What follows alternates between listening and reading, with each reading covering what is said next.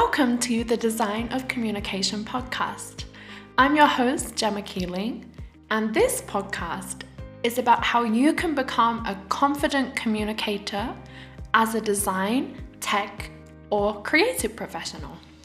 Sharing career strategies, language tips and insights, and communication techniques to become a powerful communicator and excel in your career and reach a new level of confidence in English.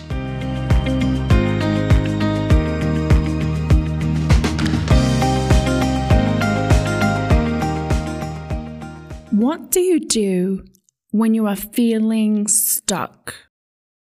The idea of mastering any skill, becoming a better communicator, landing your dream role, can feel overwhelming. I have spoken about my own language journey before, and through this experience, working closely with other language learners and through academic research, what I see holding many of us back is our belief that we do not have the power to affect change through our actions unless you believe you can produce desired effects by your outcomes and know what is holding you back from moving towards your goals, you will struggle to act or persevere, especially when you face challenges or hit plateaus. If you are a non native English speaker working in the tech and design industry, that wants to communicate with clarity, confidence, and ease, this episode is a must listen for you. If you are new to the design of communication, welcome. I'm Gemma, and I'm here to help you master fluency and communication clarity so that others can understand you clearly and move forward in your career. If you want to find out more about how I can help you, feel free to visit my website, fluentspeakers.co.uk, or come and say hi on Instagram, that's Fluent Speakers, or on LinkedIn, you can find me as Gemma Keeling, G E M M A, and then Keeling, K E E L I N G where I share lots of valuable content. So you can be using English every day in your role for many years and still not move forward to where you want to go. The biggest problem I see is that we don't know where to start. It's incredible that we have access to many free resources at the tip of our fingers we can go online to learn pretty much anything. It's really cool, but when there are too many resources, you will start to question where do I start? What do I do? Can I trust this source? Will this video really help me, or am I just wasting my time? We've all been there. When you learn a new language, there is so much material to cover vocabulary, grammar, syntax, slang, pronunciation. With so many topics to study, you may not know where to focus your attention. When you're at the start of your journey, it's a little bit easier. Even when there is so much to learn, it doesn't matter so much where you start as long as you get started. For building your communication, one of the first steps is building vocabulary. In the seven must do's for confident English communication, I share in more detail what actions you must take to make progress in English and make the most of your time. You will be able to find the guide in the episode description or on my website. When you reach an upper intermediate or an advanced level, that's where it gets trickier. Many English learners will lose their interest and feel stuck during the language learning process. It just becomes too difficult, maybe too overwhelming, And sometimes it gets too easy. You've already learned the grammar, you know this already. So if that sounds like you, where do you start? How can you keep moving forward? The first thing, it's all about your mindset, the way you are approaching your learning. Your beliefs about learning can either move you forward or keep you stuck. This doesn't apply just to language learning, but any type of learning. And there are different factors that can influence our beliefs. There is this great quote by David Schwartz that goes, Believe it can be done. When you believe something can be done, really believe, your mind will find the ways to do it. Believing in a solution paves the way to the solution. And research has found that learners with higher perceived control over the learning process are more likely to show up, study more, and achieve higher levels of language proficiency. Perceived control is when you believe that you are capable of influencing and making a difference in the events or situations in your life. There has been a lot of research in neuroscience and psychology into how perceived control is a major contributor for mental and physical health and a strong predictor of greater achievements in life. But I do believe that this belief and self awareness has to come from within. So, firstly, it's all about your mindset. Then we need to know and understand the barriers that are holding you back. When it comes to moving forward and getting unstuck, you need to understand what is holding you back. Now, there are three main barriers that you might face. There are many more, but I just want to highlight some of the key ones.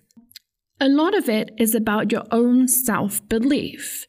And you may be thinking, my accent isn't very clear. I don't sound like other speakers. You are worried about your accent or not being able to produce words correctly. Another one is the language itself.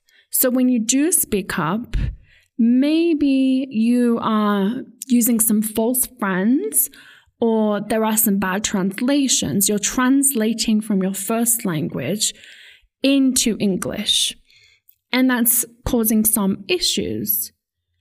And it can be frustrating when you don't know the right word, you're stuck, you're delivering a presentation, and as a design or tech professional, it's so important to use the right language and be very specific in what you're saying.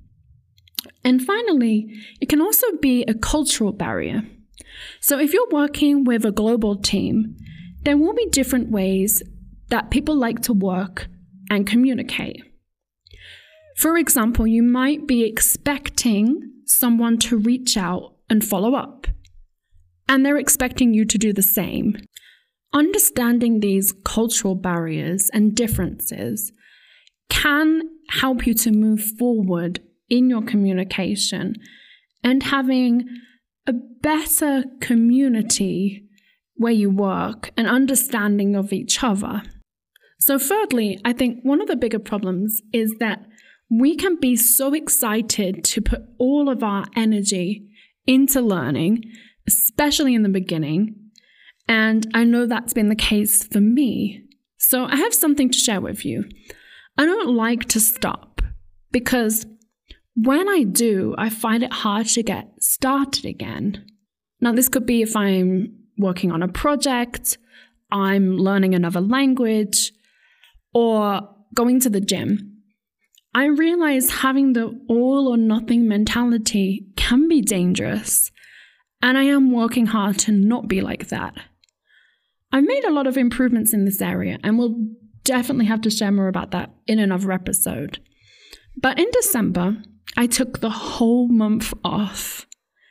My mom always tells me to take a rest, so finally I listened to her because mums are always right. And I had worked at 100% capacity for the whole year, and I knew I really needed the break. But I'm so used to working at 100% that when I slow down, I don't know how to get started again. Or I do get started and I feel like I'm not moving fast enough. I'm not making the progress that I was. But even machines will take time to warm up before reaching their full power. And yes, I do have to remind myself that I am not a machine. But I have noticed the same pattern happens with any skill or hobby that I try. I go all in, give it my 100%. Then, if I stop, I struggle to get started again. My biggest mistake when it came to language learning and learning Spanish in particular was stopping completely. There were, a few years after graduating where I didn't speak any of the languages that I learned, but specifically Spanish. And I wish I just spent five minutes a day, even 10 minutes a week, would have been better than nothing. It's easy to have this mindset that 10 minutes won't really make a difference. But in a year, I know it would have made an impact. When it came to getting back to it, it wasn't so much that I wasn't motivated. I was very excited to get back to learning or to my business. It's just anytime I know I have a big task to do, I will put it off. And I think it's human nature. Call it laziness, procrastination, or I just needed to give myself some grace and a break. When I sat down to write Fluent Speakers Academy, my head started to spin with ideas and I felt a little fuzzy. The task felt so mammoth, so big, that I didn't know where to start. I knew inside what I needed to do. I had collected months worth of feedback. Everything was inside of me, or in my notes, somewhere in my brain, or on paper, on my phone. 12 years of teaching experience and countless hours of research. But I know the pressure can add up though. There is a task block. So, how can you get your momentum back and not feel stuck?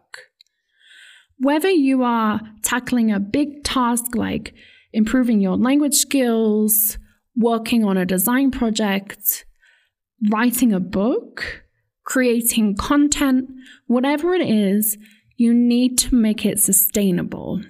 One thing at a time, one day at a time. When I wasn't sure what the one thing was, I put pen to paper. Maybe it's a little bit old school, but there is something liberating about writing with a pen. If you want the new information you just learned to stay put. You have to just keep practicing and using it.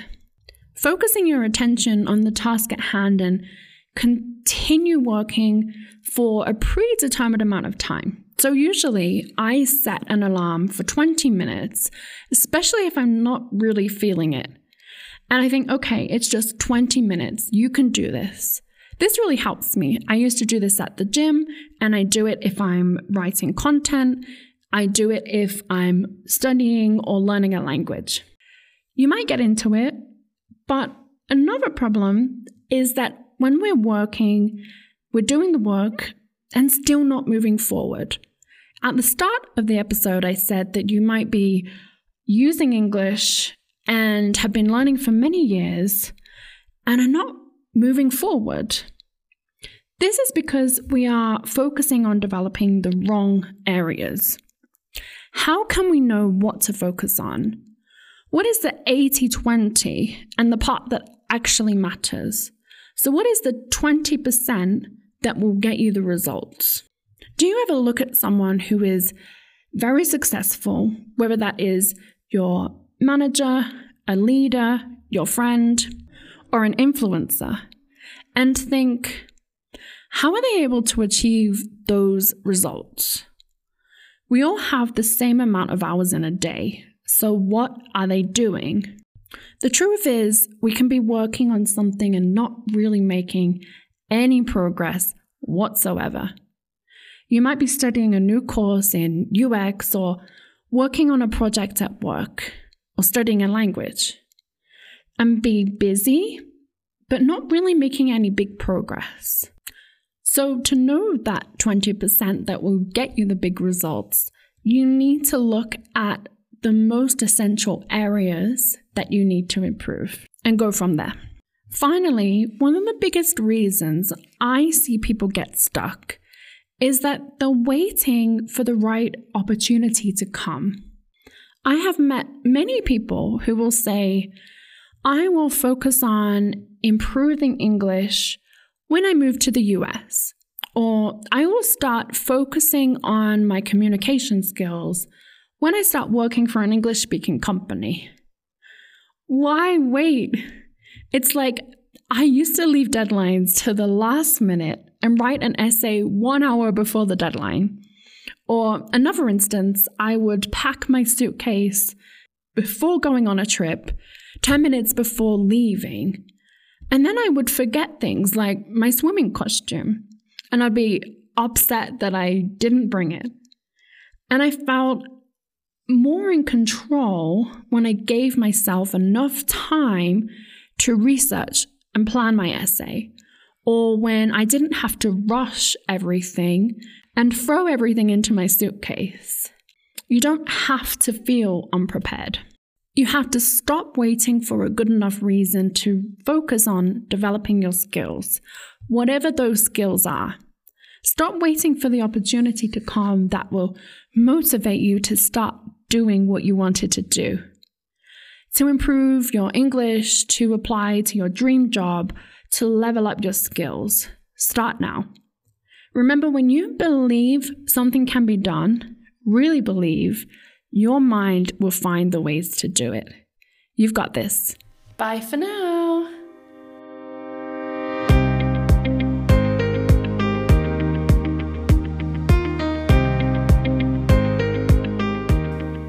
Thank you for listening to The Design of Communication.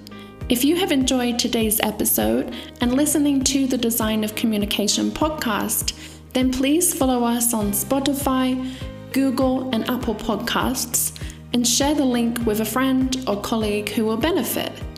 Any questions you might have, feel free to send them my way. I love hearing from you. Thank you so much. See you next week.